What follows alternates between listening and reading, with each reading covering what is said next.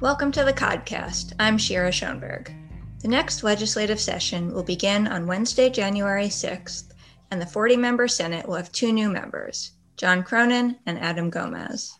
Senator elect Cronin is a Democrat from Lunenburg who defeated Senator Dean Tran, while Senator elect Gomez is a Democrat from Springfield who defeated Senator Jim Welch. Thank you both for joining me.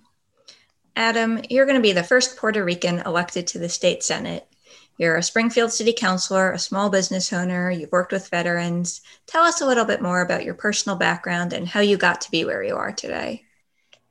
Uh, thank you. Uh, it's very nice to be here with you guys. Well, my name is Adam Gomez. I'm a Springfield City Councilor, elected in 2015.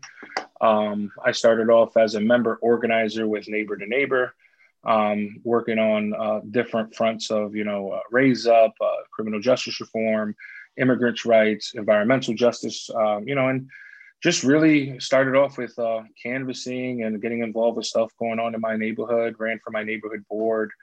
Um, from there, I just, you know, got involved with what was going on locally. And then from there, it transitioned into the city council seat. Then from the city council seat, um, we ran a, a, really grassroots campaign during the pandemic to uh, get into the Senate as of uh, as of now. But um, I just come from humble beginnings. Um, uh, I'm a father of three, 14 year old daughter, 12 year old son. Well, he's almost 12, and a four year old daughter. Um, all of them uh, go to public schools. Um, my partner, she works um, at a nonprofit that works with housing. Um, you know, we we both uh, really grew up uh, she grew up in Holyoke, um, really, you know, uh, and basically with parents that you know were part of the the, the social systems. As as on my side, my father and my family are uh, a service uh, service family, so we're Army strong.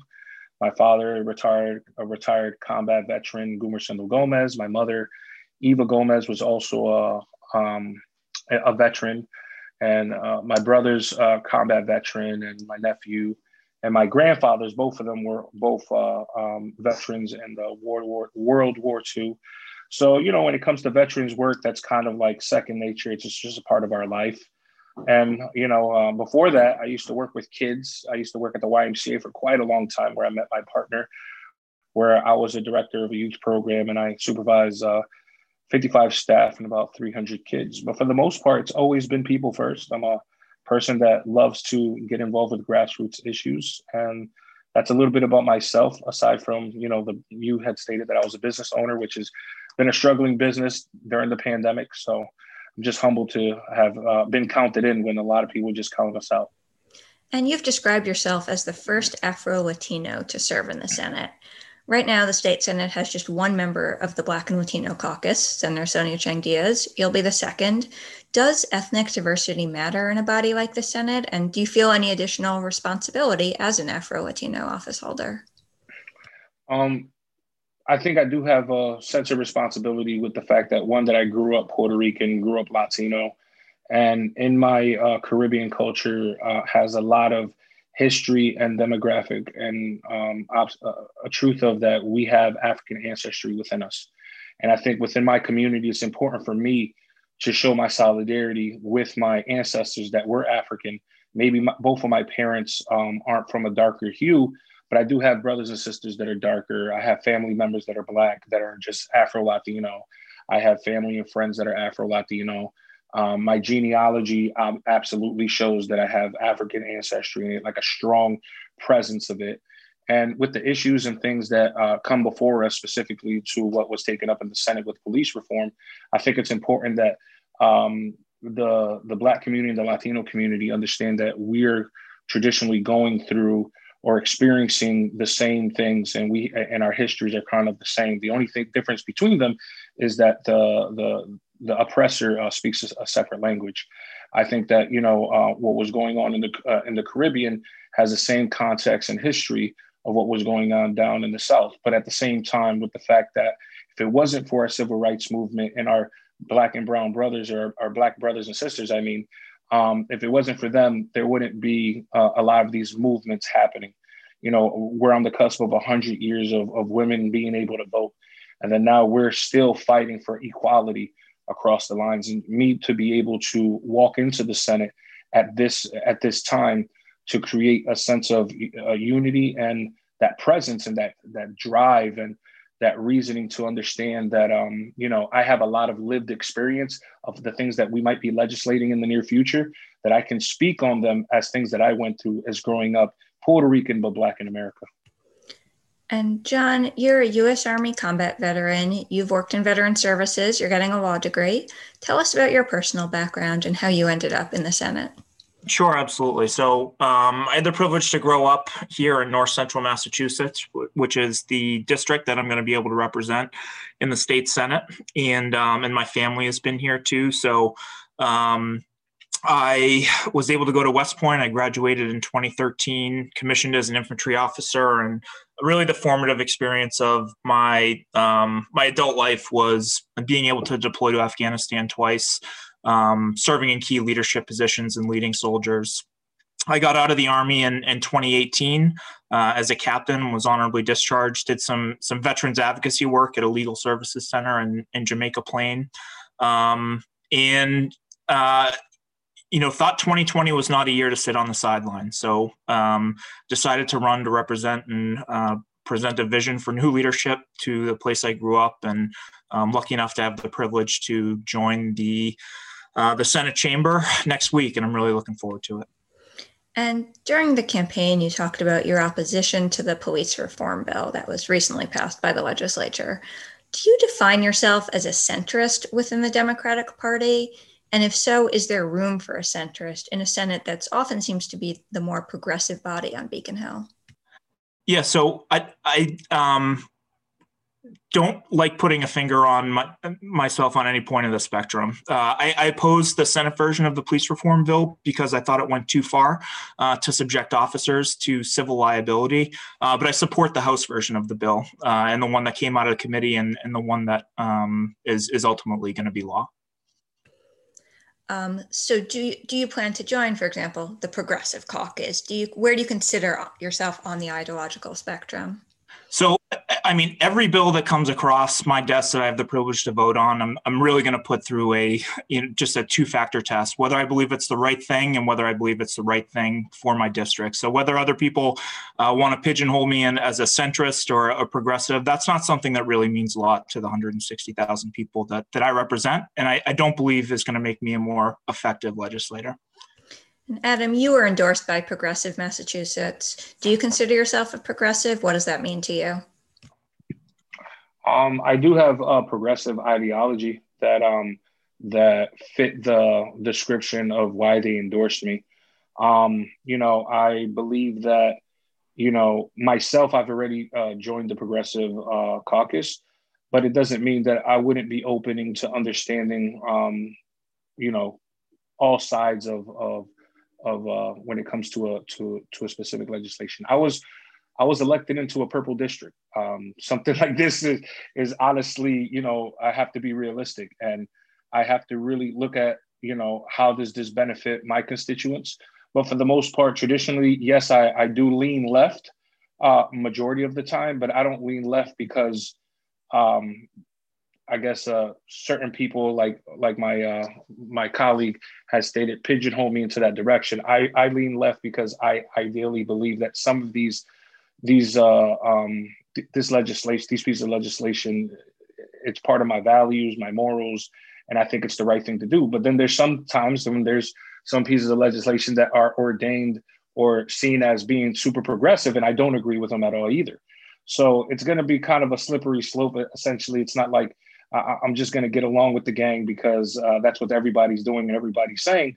But for the most part, I'm really going to keep a very open mind on moving forward when it when it comes to supporting any piece of legislation that comes across my desk. And John, what do you see as the top issues for you in the Senate? What do you hope to work on? I think, um, you know, first and foremost, we've got to get the Commonwealth through this pandemic that has really hurt um, so many families at a personal level, um, and also you know wreaked havoc on our small businesses and our local economy. And I think um, that's not an abstraction to us in the legislature, right? I don't care if it's the the restaurants you go to in your neighborhood or the gym that you go to, um, or your kids going to school. It's it's something that has affected all of us at a deeply personal level, and um, how we come out of this is really going to be um, my number one focus uh, as a legislator in the new session and then I think that you know the Senate specifically is is ready and poised to pivot to a a broader view um, of of how to look at equity, and that's across education, it's across transportation, um, finding progressive uh, revenues to make um, really equitable investments in ourselves as a Commonwealth. Uh, so I, I, think those are the things that's that that are going to define the next session, the next two years. Adam, what about you? Top priorities for the Senate? Um, recovery. Uh, my platform, what it was in January, necessarily wasn't the platform that it is today. Um, um, I think uh, Senator Cronin uh, and myself share the same ideology when it comes to we have to make sure that uh, our housing is is fairly uh, looked at in an equitable lens when it comes to the systems and when it comes to the protections that are in place when it comes to you know, obviously, you can tell that him and I are very strong on veterans' values. Um, you can really see that, you know, when it comes to uh, also economic development, we want to restart this engine. We want to get people's uh, small businesses back in, uh, back into moving. But if we can't put ourselves in the spectrum that some of these things we have to put on hold to make sure that the recovery is real and not just a, a band-aid because we're going to be going through this for the next uh, couple years and we want to just make sure that we're effective to our constituents I think that um, if we keep ourselves um, in that lens to make sure that we want to come out of the, this recovery um, in the best shape possible and taking it one session at a time, I think that we're going to be, be- we're going to benefit uh, the state of Massachusetts and, and represent our constituents well. I was wondering if either of you have any legislative role models who you're going to try to emulate. I'll start with Adam and then go move to John. Um, to be traditionally honest with you, um, I have a lot of friends that do a lot of great work on the Senate. I don't necessarily have any kind of role models that are on the state Senate that that met, uh, that are mentoring me at the moment, which I know that that happens with relationship building and working. But um, one of my mentors on the federal level that is a, a great uh, has been a great asset to me through my career has been Congressman Luis Gutierrez. That um, I have a, little, a lot of great relationships with him and a lot of um, you know things on the federal level. But here at home, one of my uh, mentors, but is actually in the House, uh, has been uh, Representative Carlos Gonzalez, which um, he has been uh, a true champion of me since I was a, a, teenager. And you know, I have my father, which uh, first and foremost is the one that I give all to. I thank him for being there in my life and obviously uh, showing me never to quit. So for for the most part, you know, I look forward to learning from even Senator Cronin and all of uh, the rest of my uh, 38 colleagues that uh, I'm going to learn from everyone and make sure that I, am going to be the best senator that I can be. Yeah, and to echo that, I think one of the challenges that both me and, and Senator-elect Gomez have had is um, it's harder to build relationships right now, specifically within the chamber that that we're going to join. Um, and you know we can do zooms we can do everything but i, I specifically am, am, really looking forward to be able uh, hopefully in the spring or the summer to uh, be working in the building and collaborating with all of our colleagues.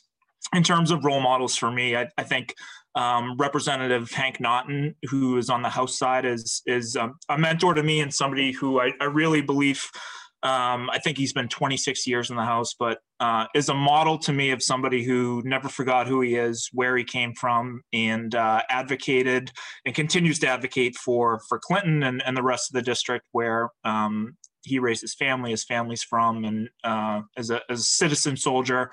Um, so that's somebody I look up to and, and respect. And there's been a push for more transparency throughout the State House. Things like making committee votes public, making committee testimony public. Would either of you be interested in pushing for more openness in the legislature? I've been total a proponent on transparency, even when I've been here on the city council. I don't see a reason why not. I think it's important when it comes to the public to trust government once again, that it is important for us to put that uh, fresh foot forward.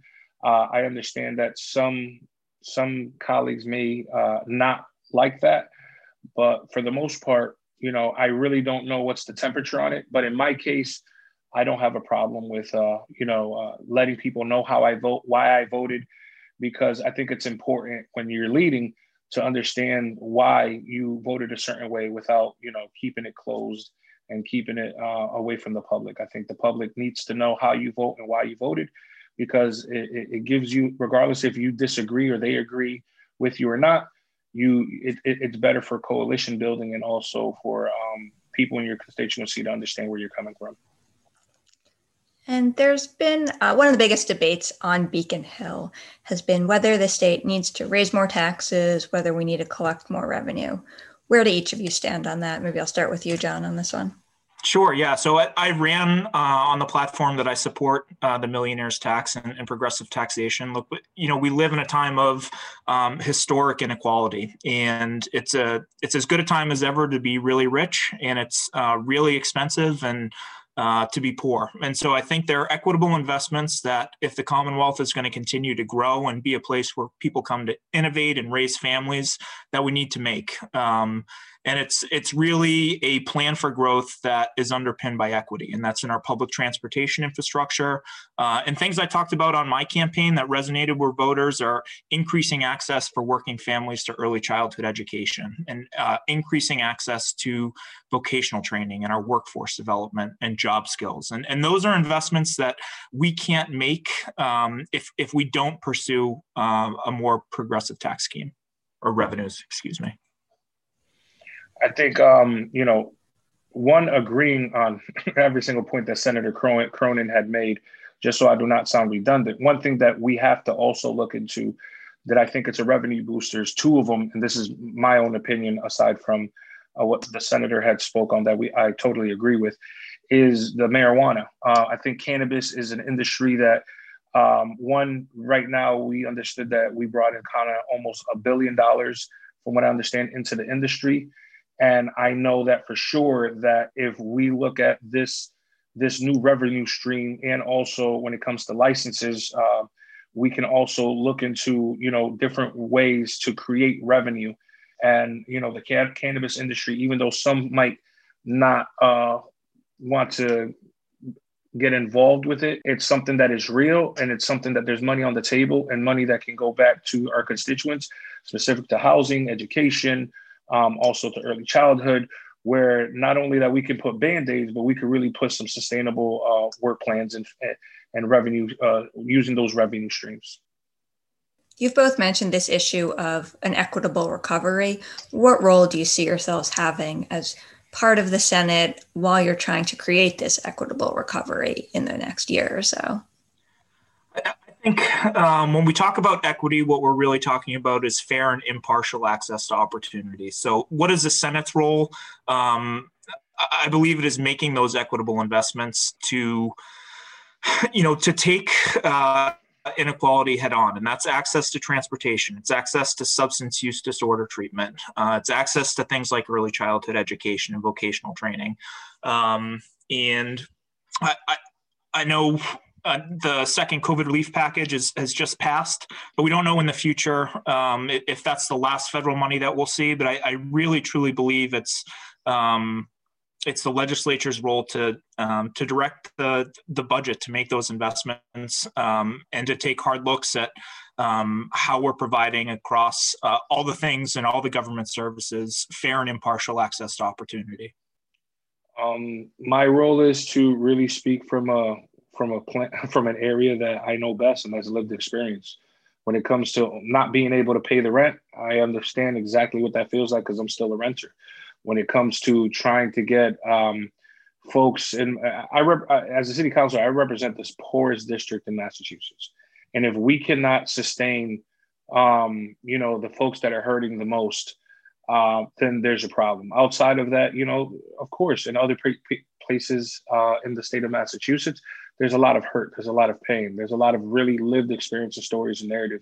And I want to be the one that can be able to champion that stuff, bringing it towards the Senate to understand fully that if you even have a senator that was hurting during this pandemic or a candidate to understand some of those lived experience, because before the pandemic, there was already a slew of issues that were going on that I um, experience as a man growing up uh, with my family. And I think that, you know, that's the thing that I, I could be able to bring to the Senate is that the things that we legislate and we think that are important, if they're actually going to be impactful and what it does it mean for necessary uh, for, for, for communities of color and also communities that are poor and impoverished that aren't of color as well. How much harder is it joining the Senate during a pandemic? What does that do to your job, your ability to get to know the office, your colleagues? I'll take a first uh, cut at that one, Adam. yeah, no, I, I, mean it's really hard, right? I mean, um, being a legislator and coming from a person who's uh, has been in the state house building once, but um, it's about relationships and it's about human relationships. So um, again, building that camaraderie, but building that trust among colleagues is harder. Um, on the flip side, the benefit is, um, you know, Senator-elect Gomez is out in Springfield. I'm out in Central Massachusetts. It does give us the ability to um, to be in our district more uh, and to be laser focused and available to our constituents. So I, I think that is a silver lining, uh, but not one that comes without its challenges. Um, he he hit it right up right on the head. I think that uh, with me coming, you know, from west, the west side, right? it's um, I'm not looking forward to driving 80 miles a day and coming right back, but you know, uh, there's certain things that I would have loved to do already. Like already gone into the building, which I've you know been in the building plenty of times, but not in this capacity, right? And learning the ins and outs, learning the building, uh, meeting with different senators when they have the time, and uh, being able to meet in person with the with, with the Senate president, and, and, just to really soak it all in. It, it feels uh, somewhat eerie, like you, you're walking in to be a, a, senator and you haven't really walked into the Senate yet, and been able to smell the wood or walk into the, the steps of history, and you know all that stuff comes with it when you're in a, uh, when you're a, a, freshman, I guess. To but for the most part, um, it's been ten months or so that I've been living on Zoom and what's another two or three months just to remain safe and make sure that all the staff and the re- and and and, and the senators are, are still safe. So for the most part yes i want to get out of this house. But secondly i would love to uh, to be at the senate and really meet my other colleagues and my uh, staff members and just really just get into the flow of things and really start uh, you know soaking it in and really understanding this feeling the, the way it, it, it was supposed to be, I guess. I think we can all relate to the feeling of wanting to get out of your house and off of Zoom. Um, so, one final question we'll wrap up with this. What is it that you've seen the legislature do that gives you reason to think that this body can make a difference? Adam, start with you.